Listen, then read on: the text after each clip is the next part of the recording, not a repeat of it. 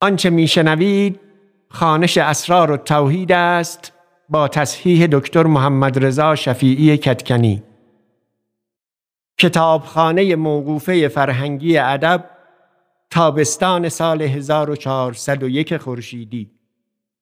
در خانش این متن مواردی چون اعداد عربی نام بعضی کسان و جایها و بعضی موارد دیگر را که در دوران ابو سعید رایج بوده است و ما اینک به آن دسترسی نداریم به گونه ای خانده ایم که به گوش مخاطب امروز آشناتر است و موجب وقفه در درک متن و پیگیری روایت نمی شود.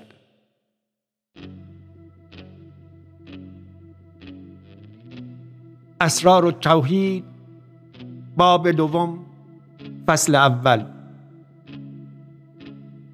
حکایت شش خاجه حسن معدب رحمه الله گوید که چون آوازه شیخ در نیشابور منتشر شد که پیر صوفیان آمده است از میهنه و در کوی ادناکویان مجلس می‌گوید و از اسرار بندگان خدای تعالی خبر باز می‌دهد و من صوفیان را عظیم دشمن داشتمی. گفتم صوفی علم نداند. مجلس چگونه گوید؟ و علم غیب خدای تعالی به هیچ پیغام بر نداد و به هیچ کس نداد و ندهد. او از اسرار بندگان حق سبحانه و تعالی چگونه خبر باز دهد؟ روزی بر سبیل امتحان به مجلس شیخ در آمدم و در پیش تخت او بنشستم. جامعه های فاخر پوشیده و دستاری تبری در سر بسته با دلی پر انکار و داوری. شیخ مجلس می گفت چون مجلس به آخر آورد از جهت درویشی جامعی خواست. هر کسی چیزی می‌دادند دستاری خواست.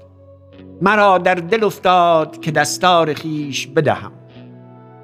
باز گفتم با دل خیش که این دستار مرا از آمل هدیه آوردهاند و ده دینار نیشابوری قیمت این دستار است. ندهم. دیگر بار شیخ حدیث دستار کرد. مرا دیگر باره در دل افتاد که این دستار بدهم. باز اندیشه دراز کردم و همان اندیشه اول در دلم آمد.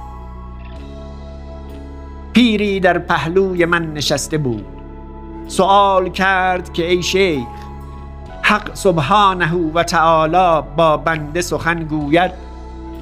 شیخ گفت از بحر دستاری تبری دوبار بیش نگوید. بازانک در پهلوی توست دوبار بگفت که این دستار که در سرداری بدین درویش ده. او می‌گوید ندهم. که قیمت این دستار ده دینار است و مرا از آمل هدیه آورده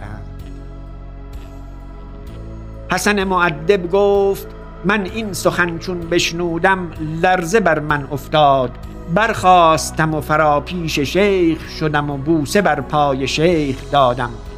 و دستار و جامه جمله بدان درویش دادم و هیچ انکار و داوری در دل من به نماند به نو مسلمان شدم و هر مال و نعمت که داشتم در راه شیخ فدا کردم و به خدمت شیخ به ایستادم و او خادم خاص شیخ ما بوده است و باقی عمر در خدمت شیخ ما بماند و خاکش به میهنه است. رحمه الله.